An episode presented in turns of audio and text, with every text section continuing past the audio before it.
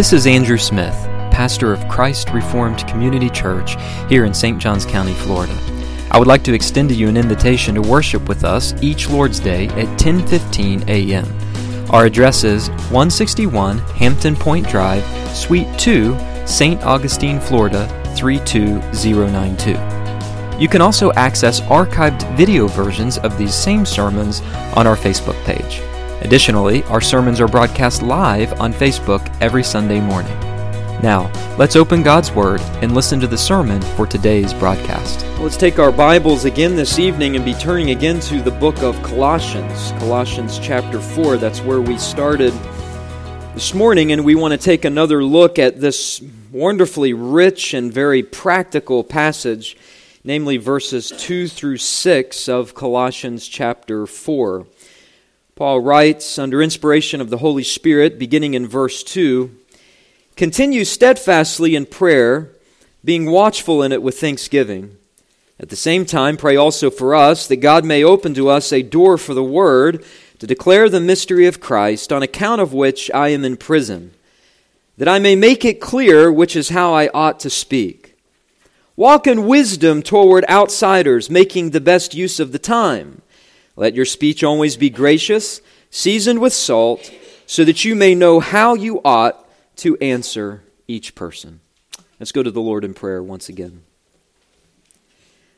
Our gracious God, we come before you this evening, hungering yet again for the truth of your word.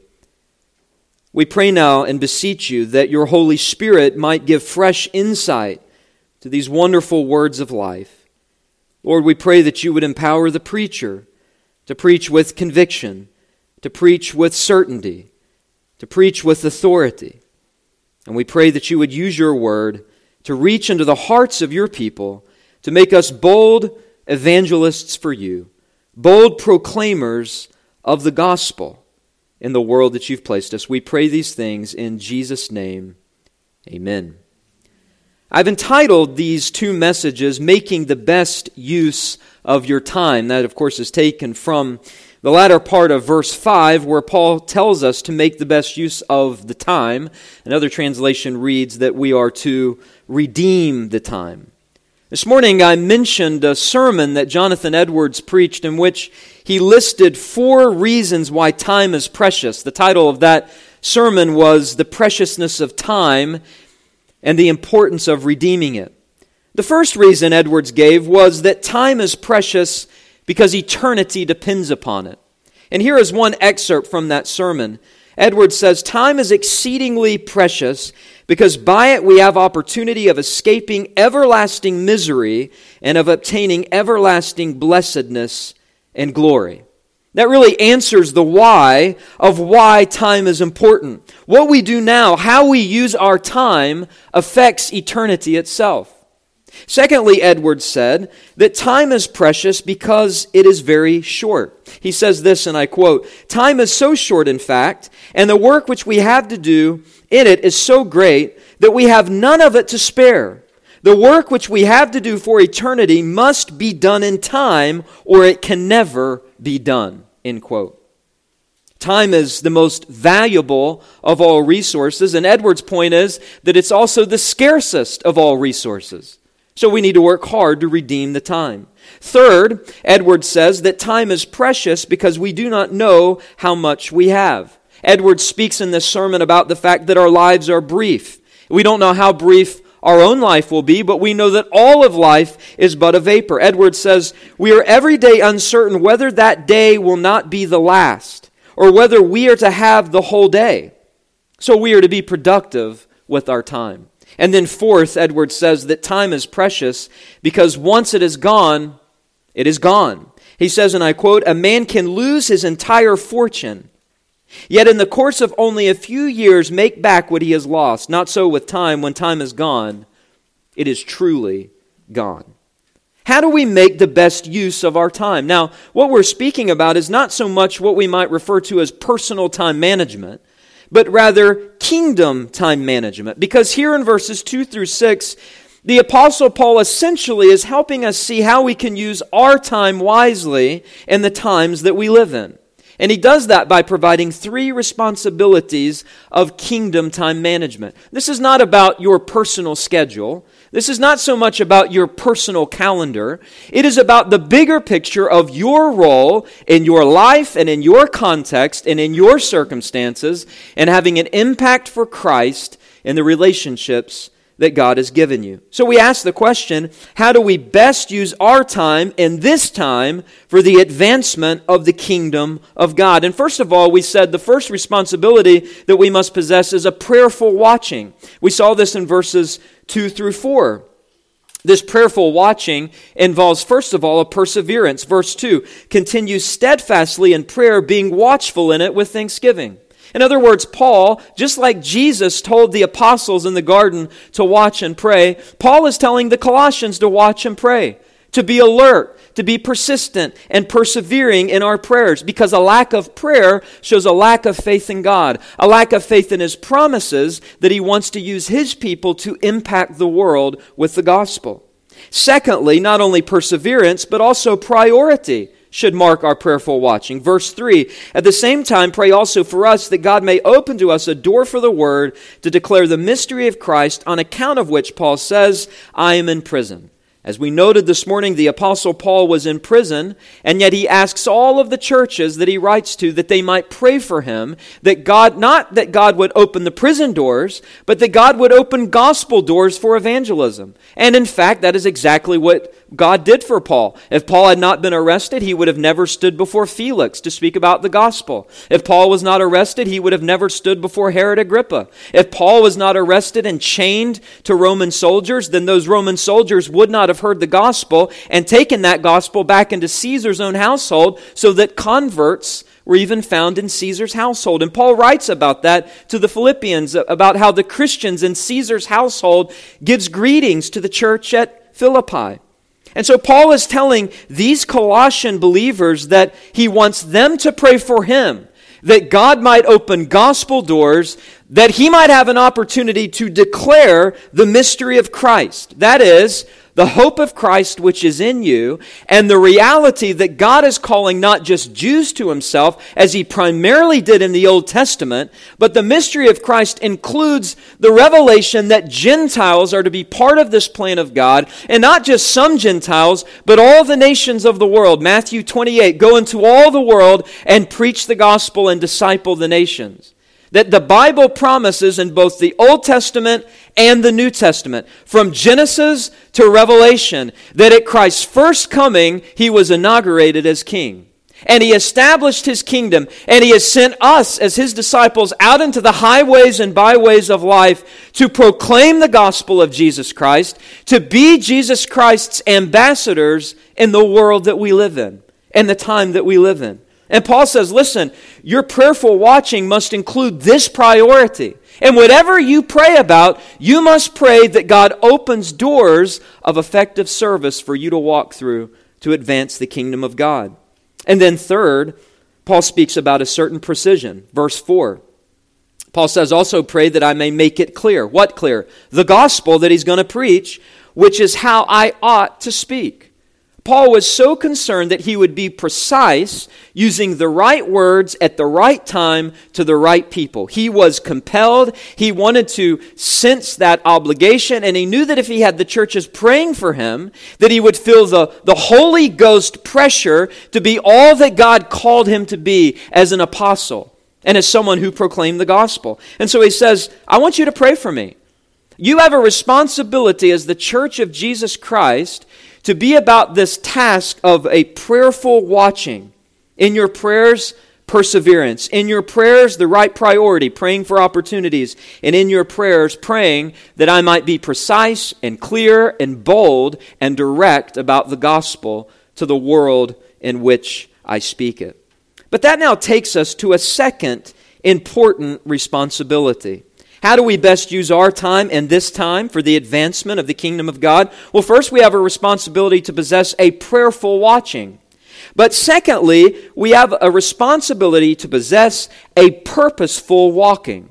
So, this is not merely about what we say and what we speak. This is how we live before the world. There is a purposeful walking to your life that must mark your life if you want to bring honor to God. And there's two aspects to what it means to walk purposefully. First of all, Paul tells us that we are to walk wisely. Notice the beginning of verse 5. He simply says, Walk in wisdom toward outsiders. Now, the word walk is simply a metaphor used throughout the Bible to refer to our daily conduct in the world as Christians. And this includes, but is not limited to, this walking in wisdom, our conduct in living wisely, includes, first of all, walking in obedience to God's word. Consider Deuteronomy 10, verses 12 and 13. And now, Israel, what does the Lord God require of you but to fear the Lord your God, to walk in his ways, to love him, to serve the Lord your God with all your heart, with all your soul, to keep the commandments and statutes of the Lord? If we want to walk wisely in the world, we will walk in obedience to God's word. Secondly, we will walk in perseverance during trials. You're all familiar with Psalm 23. He leads me in paths of righteousness for his name'sake. And even though I walk through the valley of the shadow of death, I will fear no evil, for you are with me. Your rod and your staff, they comfort me. Walking wisely in the world, third, means that we are walking in penitence that is, turning away from worldly idols. The book of Isaiah addresses this in chapter 30. Isaiah says, And your ears shall hear a word behind you saying, This is the way, walk in it. And when you turn to the right or when you turn to the left, then you will defile your carved idols overlaid with silver and your gold plated metal images. You will scatter them as unclean things. You will say to them, Be gone. This is walking penitently, turning away from worldly lusts and worldly idols. The world is watching you, and they're watching to see if your life and what you say matches up with the way that you live. Fourth, we could say that walking in wisdom means walking with patience in God's providence over the world. Isaiah 40, verse 31. But they who wait for the Lord shall renew their strength. They will mount up with wings like eagles. They shall run and not be weary. They shall walk and not faint. That is God's promise to his people. Do you believe that? Do you have the patience in God's providence over this world? Or are you always wringing your hands and complaining, even to non believers, about how bad the world is? That's not walking in wisdom. Fifth, we could say that walking in wisdom is walking in deference or humility toward others. Micah 6 8. He has told you, O man, what is good. And what does the Lord God require of you but to do justice, to love kindness, and to walk humbly with your God? That's what it means to walk wisely, the Bible says. Sixth, we could say that the walking wisely means walking with a conscience that is clean from doing wrong, going to bed at night with a clean conscience. He, uh, Ephesians 5 8, for at one time you were darkness, Paul says, but now you are light in the Lord. Walk as children of light, for the fruit of light is found in all that is good, and all that is right, and all that is true. So a walk in wisdom, when you look at the Bible, means a whole lot. It means that you're walking in obedience to His Word. It means that you're walking in perseverance during trials. It means that you're walking in penitence, turning away from idols. It means that you're walking in patience regarding God's providence over the world. It means that you're walking in deference or humility toward others. And seventh, it means walking with confidence in God's truth. 2 Corinthians 5 7, for we walk by what? Faith and not by sight. This and more and I, that's just scratching the surface, is what it means when Paul says in verse 5 to walk in wisdom.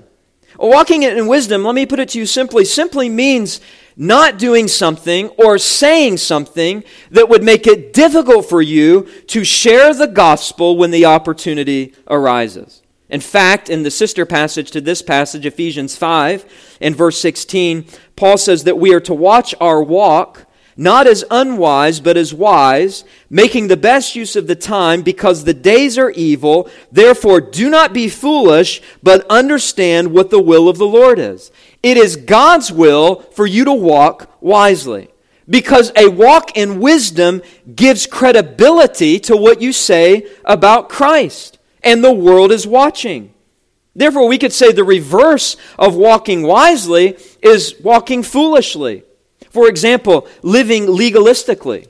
that is something that the world is not going to be drawn to. In fact, Paul told the Galatians, O foolish Galatians, who has bewitched you? It was before your eyes that Jesus Christ was publicly portrayed as crucified, but yet you're so foolish, having begun by the Spirit and are now being perfected by the flesh. The world is not turned on to the gospel when you have a holier than thou attitude toward other people created in the image of God. That is to walk foolishly, to live legalistically. What about living selfishly? That also turns the world off from your witness. James 3:16 For where jealousy and selfish ambition exist, there will be um, division and every vile practice. So to live wisely means that we honor God with what we say and how we live. The opposite is to live foolishly, to live legalistically, to live selfishly, or maybe even to live worldly. 1 John chapter 2 and verse Number 15, do not love the world or the things in the world. If anyone loves the world, the love of the Father is not in him. For all that is in the world, the desires of the flesh and the desires of the eyes and the pride of life, is not from the Father, but is from the world. And the world is passing away along with all its desires, but whoever does the will of God abides forever. One of the things that mars the testimonies of Christians above all else is a life that doesn't match up to the words they say they believe.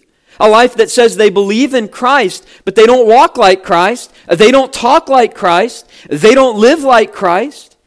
And so Paul is saying you must walk wisely. You must have purpose to your walk. Now we can break this down even more. Walking wisely means how we view our life and how we live, how we conduct ourselves, means that it will involve us revering God's own wisdom. Proverbs 9:10 The fear of the Lord is the beginning of wisdom, and the knowledge of the Holy One is insight. We walk wisely when we are revering God's wisdom. We walk wisely when we are deferring to God's wisdom, particularly if we're going through a trial. James says in James 1 5, If any of you lacks wisdom, let him ask of God, who gives generously to all without reproach, and it will be given him. That, that's a wise way to live. Not, not to complain to others about your circumstances, certainly not to unbelievers. That's a bad testimony.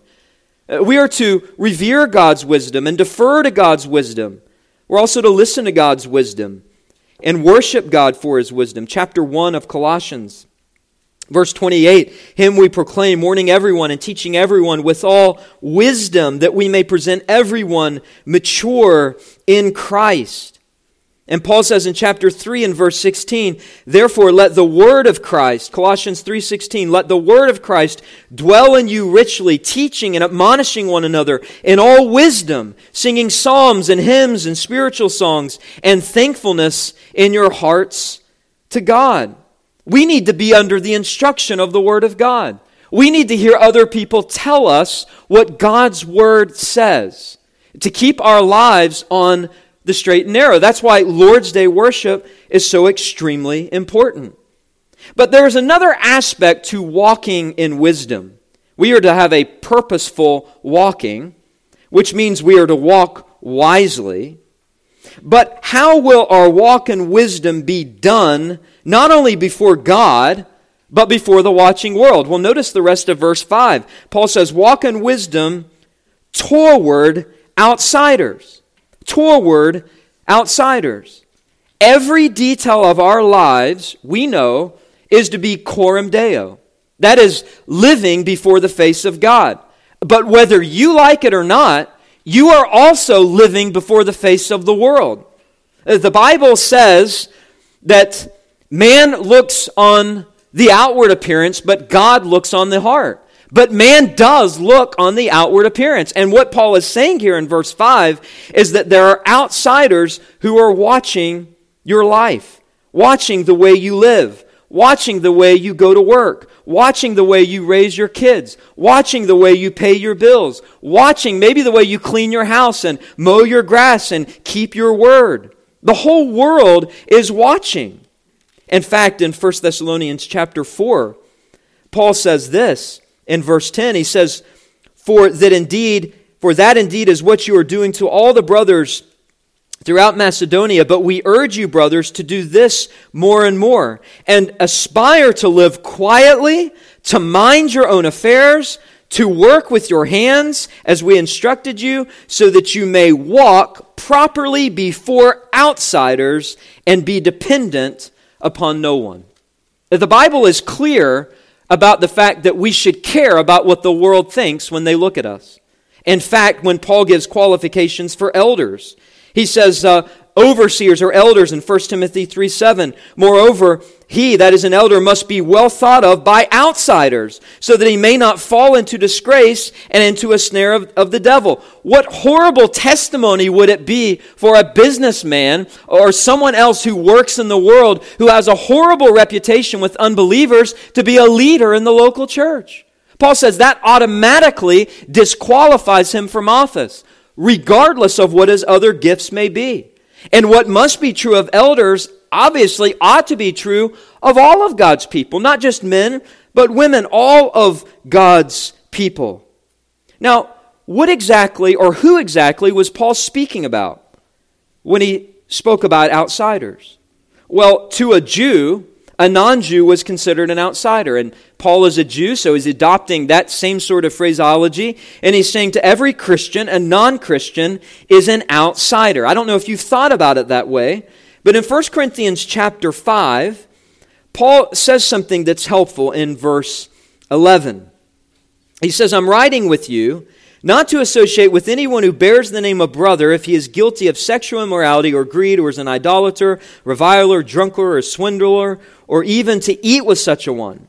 And then Paul says, For what have I to do with judging outsiders? That is, unbelievers, those outside of the church. Is it not those inside the church whom you are to judge? God judges the outside, but you are to judge the inside. Purge the evil person from among you. Paul's speaking about the church courts and disciplining those who are in the, in the church, outside of the church, to place them with other outsiders because they're acting like an outsider. Jesus used this sort of language. Jesus said that his true followers were insiders. We are going through the Gospel of Mark. Do you remember in Mark chapter 4? Jesus said, to you it has been given the secret of the kingdom of God, but for those outside, everything is in parables, so that they may indeed see but not perceive. They may indeed hear but not understand, lest they should turn and be forgiven. Jesus was making a clear distinction between those who were inside the church, those who were insiders of the people of God, and those who were outsiders. So, generally speaking, when Paul says in verse 5, walk in wisdom toward outsiders, he's generally speaking about any non Christian. But he might also be speaking about a nominal Christian. And he also is probably speaking specifically about those outside the church that like to persecute those within the church. Because remember, Paul is in prison as he writes this. He was arrested for preaching the gospel. And in the first century, uh, many outside of the church accused those inside the church of being atheists because they didn't bow down to idols. They accused Christians of being unpatriotic because they didn't burn incense in the name of the emperor. Uh, they accused Christians of being immoral because the church met behind closed doors because they had to for their own protection. And so, with all of this slander, Paul knew the best way to counter such slander against those inside the church from those outside the church was to lead a life of integrity, walk in wisdom toward outsiders. You see, we are spiritual insiders because our lives, Colossians 3, verse 4, are hidden with Christ in God. However, as Christians, we must never have a sanctified superiority complex. Instead, what Paul is getting at is that we ought to seek to bring those outsiders into the inside. Now, Paul initiates this brief discussion about being a ministry to outsiders by walking wisely because of this. And I'm going to quote someone else. These Christians in Colossae had become so preoccupied with what was going on in the church that they had simply forgotten that the drama of their life was being played out before an audience of outsiders in the watching world. And we spoke this morning about the syncretistic practices of Jewish ceremonialism and early Gnosticism or these congregants were so focused upon their personal walk with God, this mysticism and asceticism and worship of angels and treating the body severely and basically worshiping the Sabbath instead of worshiping God, having such a strict understanding of the Sabbath, they were going back to the old covenant instead of understanding it rightly according to New Testament scriptures. And all the while, they were falling into sexual immorality. And, and, and the watching world was aghast at these Christians. No wonder they were being accused of all of these things. You know, it's been my pastoral opinion for some time that many Christians are so self absorbed in their own lives, they never give due consideration about what unbelievers think about how they live their lives. And yet, on the other extreme, there are well meaning Christians who have a zeal for the gospel, but, but they're unwise in how they present the gospel before the world. We need to remember that not all Christians are called to be preachers. And I see this all the time. For example, how many Christians bravely take a stand on an issue maybe rashly or unwisely, say in the workplace, and then they're on the receiving end of slander or jokes, and their influence in the workplace is rendered useless because their testimony has been marred because of a harsh spirit or an unwise way in which they're dealing with unbelievers. You see, at your job, you aren't hired to be the office evangelist. You, you are called to be exemplary in your work always working with integrity, never hiding the fact that you're a Christian, but seeking to influence others because they are drawn to the way you live your life. I've counseled many people who have come to me with, with issues about how this person hates them because they're a Christian, and this person doesn't want to be around them because they're a Christian, maybe a friend or a neighbor or a family member or a coworker. And it's like at the end of the counseling session, I just want to say, look, you're not being persecuted. You have a martyr's complex. Are you asking to get fired? Are, are you just looking for trouble? Paul says you need to think about the way that you live your life because those on the outside are watching. Not everyone's called into full time ministry. This is as we walk, as we live life. Before others, we seek to do it in a wise way to the watching world. Colossians 1:28 says that the source of the believer's wisdom is Christ. We are in union with Christ. That is a glorious doctrine. We share the wisdom of Christ because we are in Christ. And look at the life of Christ.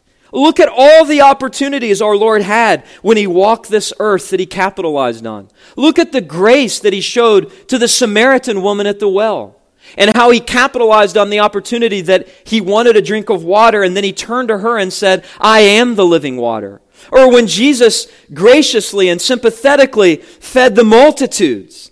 And then he turned around and said, I am the bread that has come down from heaven. In fact, Luke 4:22 says that all the people spoke well of Jesus, and they marveled at the gracious words that were coming from his mouth. Jesus knew what it meant to walk with wisdom. He is wisdom incarnate. But a purposeful walking for a believer means not only walking wisely, it also means walking urgently. Notice the rest of verse 5. Walk in wisdom toward outsiders, Paul says. And now notice this making, Paul says, the best use of the time. That's where I get the title of this series. This phrase, making the best use of the time, really adds balance to what Paul says at the beginning of verse 5 walk in wisdom. It could be translated, uh, buy up the opportunity. Or you may be familiar with redeem the time. The verb here literally means to buy back. And it is a verb in the Greek that is subordinate to that phrase, walk in wisdom. So that Paul is continuing to describe how we walk wisely. How do we walk wisely? Here's how we do it by making the best use of our time. Paul is saying, don't just sit there and wait for an opportunity to fall in your lap. Go after it. Buy it up. Avail yourselves, as the great commentator who is reformed, William Hendriksen says, avail yourselves of every opportunity to be a blessing to others. Exhaust yourself. Invest yourself in the lives of others. It might be appropriate at this point to insert Galatians, uh, Galatians 6 into the discussion. Turn back with me to Galatians 6. Paul spoke about this more than we might want to think. Galatians 6 and verse 9. Paul says, Let us not grow weary of doing good, for in due season we will reap if we do not give up.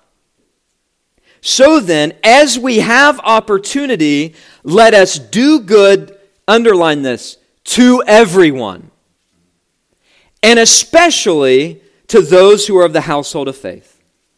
In other words, you have a primary duty to the household of faith. Those are the insiders. Those are um, those with whom their lives are hidden with Christ, and your life is with them. But don't gloss over the fact that Paul says in verse 10 as we have opportunity, let us do good to everyone. We aren't to be prejudiced, we aren't to be biased. So, positively, when Paul says in verse 5, make the best use of your time, positively, he means buy up your time, make the most of it. Negatively, he means, therefore, stop wasting your time. In fact, in the sister passage of this, I, I, keep referring to it, Ephesians 5, almost verbatim, verse 16, it's more in the negative. Making the best use of the time, Paul says, because the days are evil. There's an urgency to that.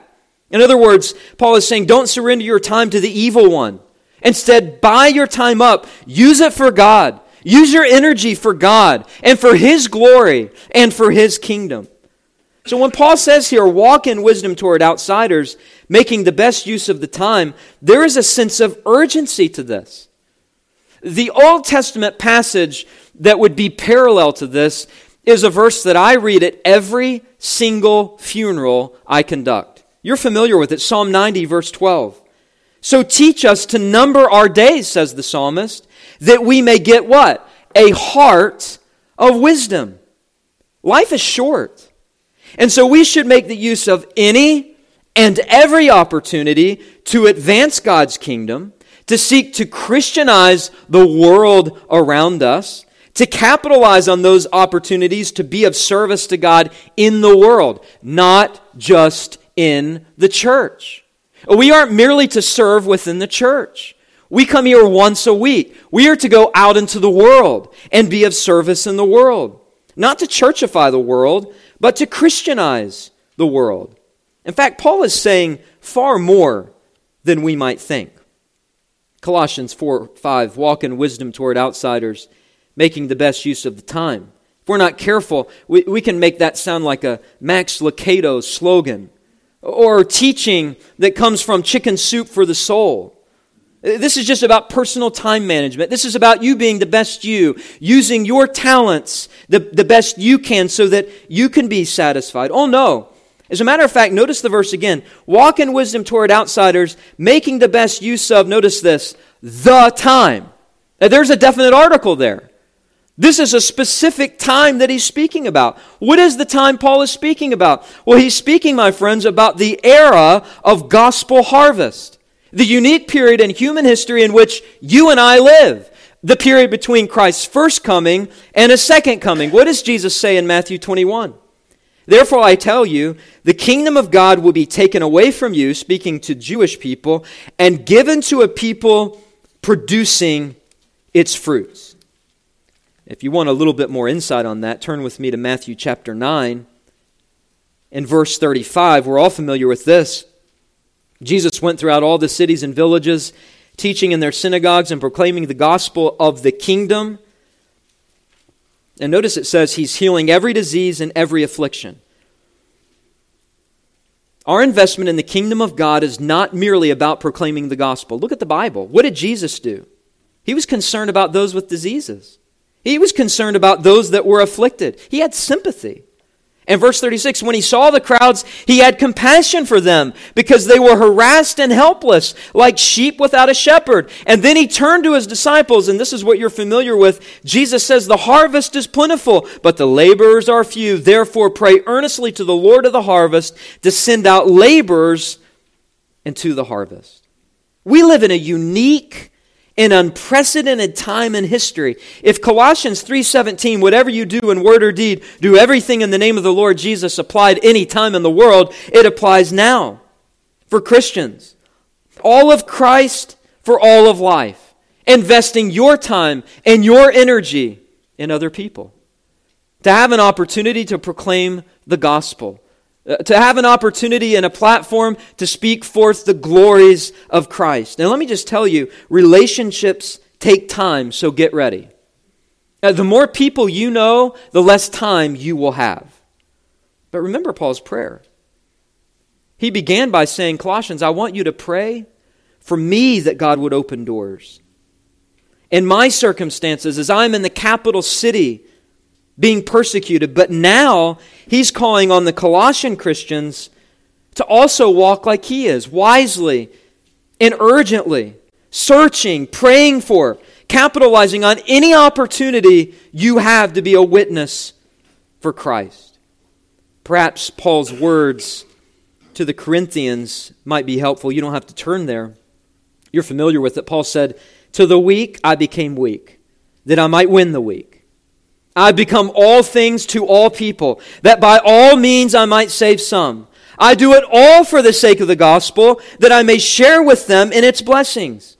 Do you not know that in a race all the runners run, but only one receives the prize? So run that you may obtain it. Every athlete exercises self control in all things. They do it to receive a perishable wreath, but we an imperishable. So Paul says, I do not run aimlessly. I do not box as one beating the air. I discipline my body. I keep it under control, lest after preaching to others, I myself should be disqualified. What is Paul speaking about? He's speaking about Colossians 4 5. Walk in wisdom toward outsiders, making the best use of the time. He's speaking about this, this purposeful walking before God and before man with the gospel on our lips, investing our time and our energy and our resources in the kingdom of God. Not just the church, but the kingdom of God.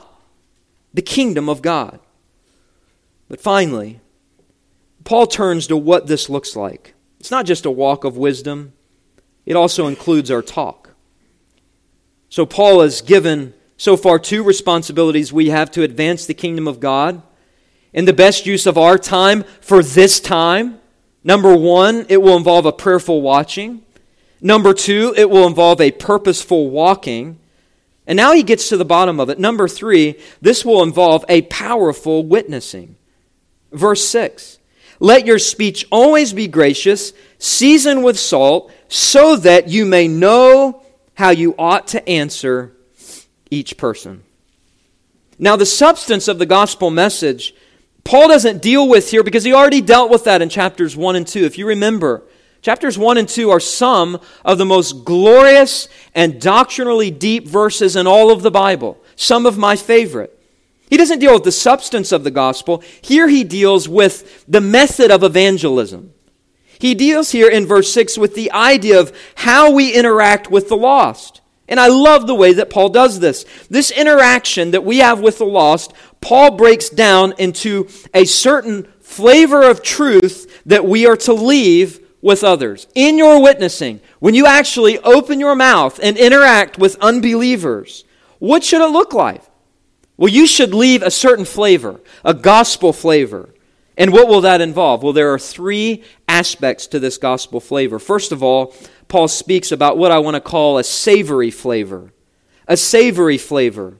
Verse 6, the beginning, Paul says, Let your speech always be gracious. Let it always be gracious. Earlier in chapter 3 and verse 8, he said, You must put all these sins away anger, wrath, malice slander, obscene talk from your mouth. He says in verse 9, Do not lie to one another. We use our mouths to do that, seeing that you have put off the old self with its practices. He says in um, verse 16, we're to let the word of Christ richly dwell in us. Because when it richly dwells in us, it comes out of us, right? He's telling us that our speech, what we say, how we say it, matters greatly. And, and we need to say what we say with a sense of graciousness.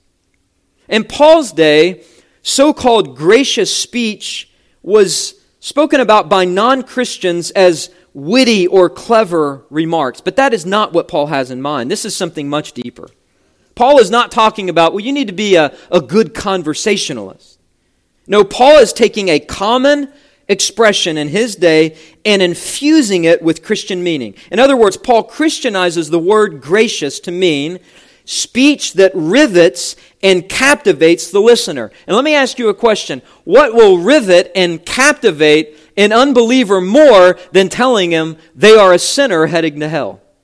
What will rivet and captivate an unbeliever more than saying, But here is the good news Jesus Christ died on the cross for the ungodly. And if you place faith in him and repent of your sins, you can have eternal life. That happens when the quickening work of the Holy Spirit is operative. Your gospel words of truth become gracious like a balm to the soul. Paul says in Ephesians 4:15 we're to speak the truth in love, right? Gracious speech deals with the love portion of speaking the truth in love. It's speaking about our tone. What does it mean to speak graciously? It means that we're not arrogant. It means that we're not overly harsh. It means that we're not patronizing to unbelievers. Here's a rule of thumb let the words of Scripture offend anyone at any time, but don't let the person relaying those words be offensive. Sometimes it's unavoidable. Paul said in Romans 12 18, if possible, so far as it depends on you, live peaceably with all. And when you're preaching the gospel, you're preaching with authority. And you have to speak with an authoritative voice because this is the very word of God. But most people are not preachers. And so, in your personal dialogue, there must be a sense in which you are conveying grace to the listener. That they are walking away from your conversation with them about the gospel with a sense of awe because like Christ Luke 4:22 your words were graciously speaking to them. In fact, Psalm 45 2 says that a king is powerful and influential because of his ability to demonstrate gracious speech. Psalm 45 2 says, Grace is poured upon your lips, speaking about the king. Therefore, God has blessed you forever. To have gracious speech means, let me borrow the language of Ephesians 4 20, 29, it means that our words minister grace to the hearers. Or it means that we speak that which is appropriate to the situation. Or it means that we speak that which is true, but coupled with uh, gentleness, such as what Proverbs 15:1 says, a soft answer turns away what? Wrath. But a harsh word stirs up anger. There is a certain wisdom in the way we speak to unbelievers that we aren't just to say whatever we want to say, however we want to say it.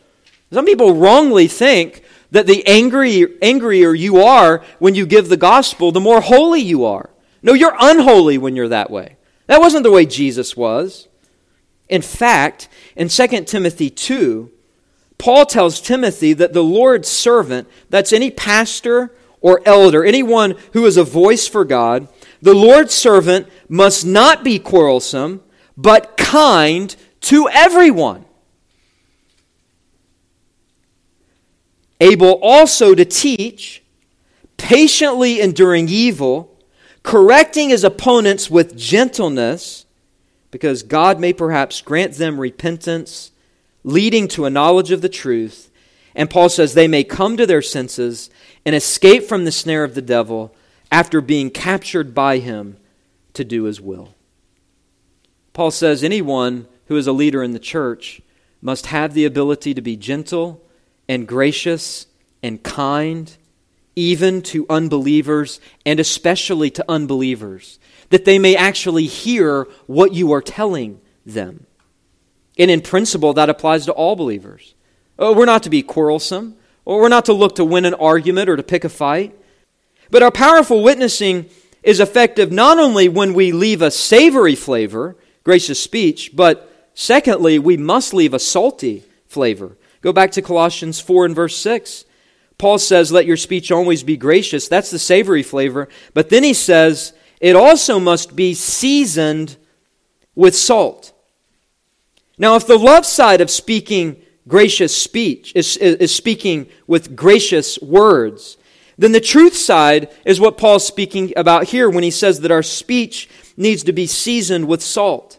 This simply means that within the context of gospel witnessing, in all of our gentleness, in all of our graciousness, in all of our desire to not be over unnecessarily harsh, we must never, and I mean never, at the high cost of compromising truth, be too loving and too gentle. In this sense, therefore, our speech must not merely be savory, but it must also be salty. If the salt of the truth doesn't win them, listen, then nothing will. So there is no compromise. Uh, uh, the gospel is not optional. The gospel is not irrelevant. We must be very clear about the truth of the gospel. We cannot compromise it with soft words. So the salt of our speech, Paul is saying, is the seasoning that gives our words of witness the, the necessary flavor and edginess of gospel realities. Listen, we are never to be guilty of making the gospel boring or bland or seem weak and puny and powerless. Rather, our gospel presentation must have a strong and seasoned taste that make the hard truths about the gospel, such as you are a sinner, very clear. And those truly elect will like the salty taste of the gospel, won't they? Because ultimately, it's not up to us, it's up to the sovereignty of the Holy Spirit. Jesus told Nicodemus, The wind blows where it wants to blow, and the Spirit is like the wind, it is independent. So, having speech that is seasoned with salt means speech that gives a refreshingly honest take to the unbelievers we speak to. We tell them about sin. We're honest to them about Satan. We're clear to them about hell and judgment. Now, there are three interrelated ways that our speech seasoned with salt will mean for our witness. First of all, for our speech to be seasoned with salt means that as Christians, we will have a preservative power in the world.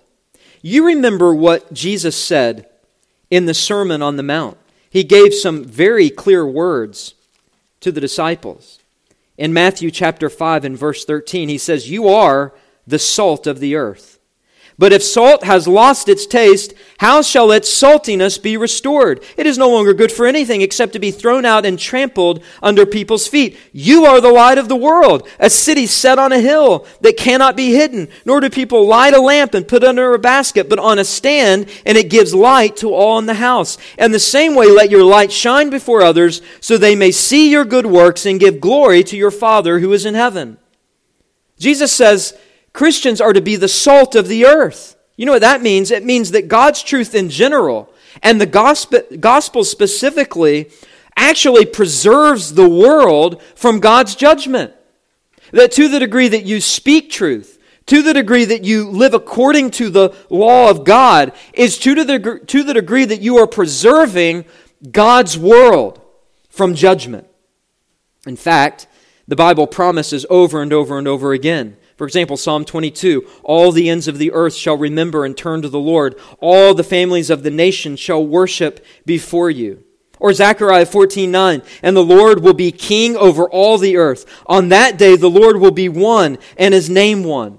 Or Isaiah 11, verse 9, and Habakkuk 2, verse 14, almost exactly identical. For the earth shall be full of the knowledge of the Lord as the waters cover the sea. You see, the truth of God's law is important to preserve society. It's not law or gospel, it's law and gospel. Both are important. Because to the degree that we uphold the Mosaic law, which is God's law, will be to the degree that we have a society that is preserved enough to give us an opportunity to preach the gospel. That is why you should desire conservatives to be elected to office. Christians should not shy away from that. why would we ever vote for someone that's pro abortion?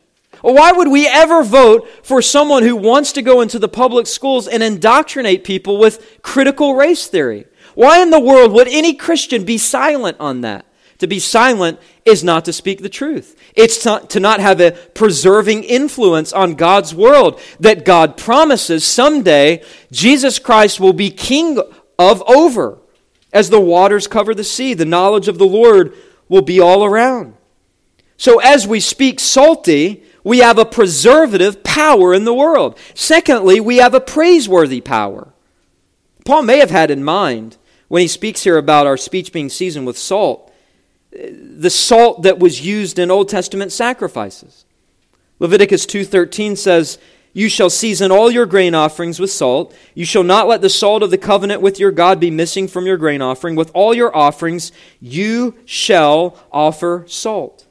So perhaps Paul is saying that in the same way our old, the Old Testament sacrifices were seasoned with salt to be acceptable before God, so too when we speak the truth, regardless of the response, if we speak the truth, if we speak the salt of God's word, regardless of the response, God is glorified because the truth is conveyed clearly and powerfully.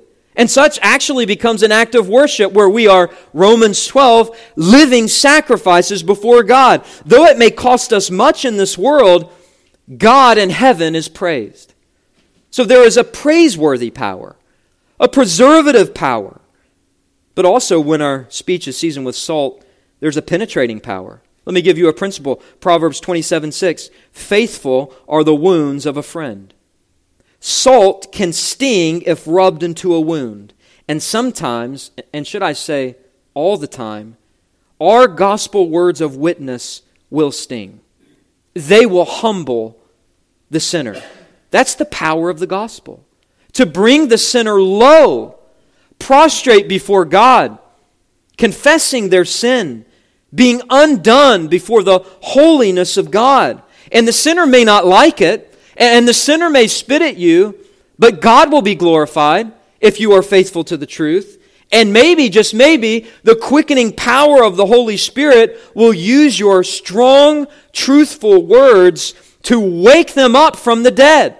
That's what the, the Bible says the power of the gospel does. When the Holy Spirit is operative, it raises us from our deadness in sins and trespasses. How are you going to raise a dead sinner if they don't know they're dead? if they don't know they're dead in sin. We just need to be faithful to plant the seed. And so our powerful witness needs to be marked by speech that has a savory flavor, it's gracious, a salty flavor, but finally a specific flavor. Notice the end of verse 6. Paul says, You're doing all this, you're speaking this way, and you're witnessing, so that, purpose clause, you may know how you ought to answer each person. That goes back to the passage I read earlier from the Apostle Peter, where he speaks in chapter 3 of his first epistle In your hearts honor Christ the Lord as holy, always being prepared to make a defense to anyone who asks you for a reason for the hope that is in you.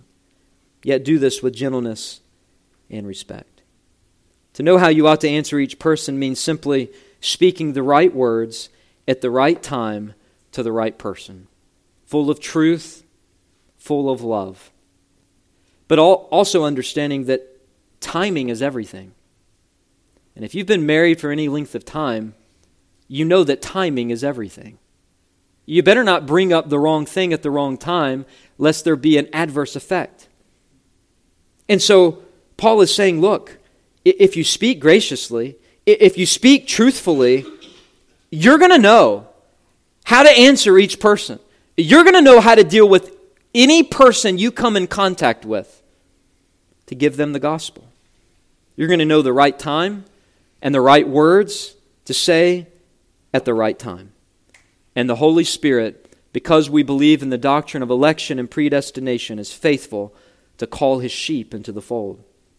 So, in summary, let me put it to you this way when character and conduct and conversation are all working together, it makes for a powerful witness for the gospel.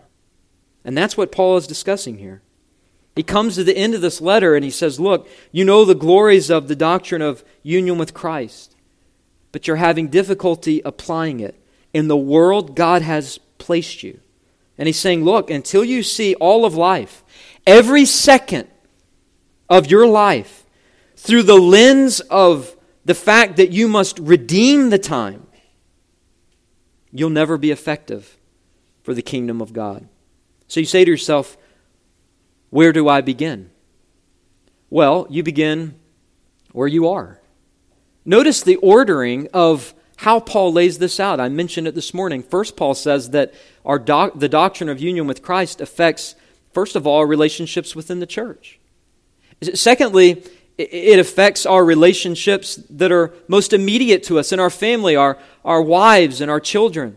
Speaking the truth of the gospel to our wives, being a man of the home, raising our children in the nurture and the admonition of the Lord. Start there. And then it extends into the workplace where slaves are submissive to their masters or employees are submissive to their employers. And then it extends to the outside world, those that are outside of the church. You begin where you are now. You begin in taking the small steps and being faithful to who God has placed before you your neighbor, your friends, your associates at work. I remember several years ago I attended a graduation service, which I've done from time to time, depending on which church I've pastored. In this particular year, there were several kids graduating from high school. And the theme of, of the whole graduation was how these young people can be a world changer. And they had music about being a world changer. You want to be a world changer? It starts where you are, being faithful with what is in front of you, with the gifts God has given you, the opportunities and relationships God has set before you, because we have a responsibility to be ambassadors for the kingdom of God. You're not just an ambassador for Christ Reformed Community Church. That is but a small sliver in the humongous kingdom of God. We are called to leave the four walls of this church and to be in the world. We are called to have an impact. And how do we do that? With a prayerful watching, a purposeful walking, which will then result in powerful witnessing. May God seal these truths to our hearts, and may our hearts beat with the Apostle Paul's to do God's will for God's glory and for the sake of his kingdom. To him be the glory. Let us pray. Dear God, we thank you for these wonderful truths. Lord, we could say so much more because your word says so much more about redeeming the time, making the best use of our time. But we pray that what we have spoken about this Lord's Day would have some impact on those who have heard your word. We thank you for this church. We thank you for the integrity of this church. We thank you for the servants in this church who are faithful, not only in their spiritual gifts within the church, but outside of the church, regularly and daily, they're sharing the gospel with those around them. Lord, we always want to be a church that is known in the community. We always want to be known as the church that is sympathetic and gracious, never compromising on truth but desiring your kingdom to expand in the world in the context in which we live. So seal these truths to our hearts for your glory and for our good, we pray in the precious name of Christ, our Savior. Amen. Well, let's stand together. We're going to sing the doxology. It's printed there in the bulletin.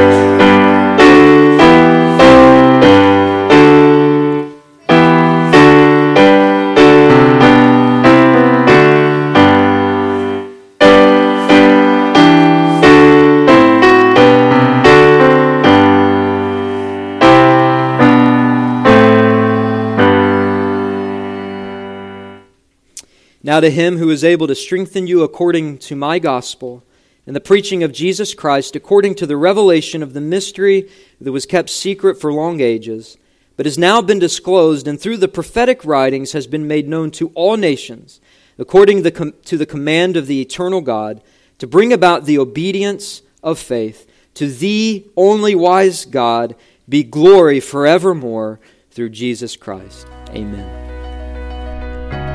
I hope this sermon from God's Word has ministered to your soul. For more information about our church, you can visit our website, www.christreformedcc.com. Also, for access to more sermons, articles, and a podcast I host entitled Today in Church His Story, you can visit www.pastorandrewsmith.com.